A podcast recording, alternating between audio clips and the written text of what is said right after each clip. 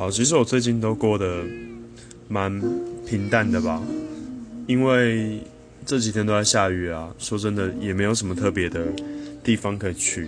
然后宅在家里能做的事情，好像也就那些，就是打电脑啊、听音乐啊、弹弹吉他这样子。对，哦，然后昨天有一点比较特别的事情，就是我有跟朋友去打篮球。呃，对，其实也不是什么特别的事情，因为我很常打篮球。可是就是一些已经毕业的同学，然后他们一起回来打球，我觉得感觉很很有开心，有不开心吧。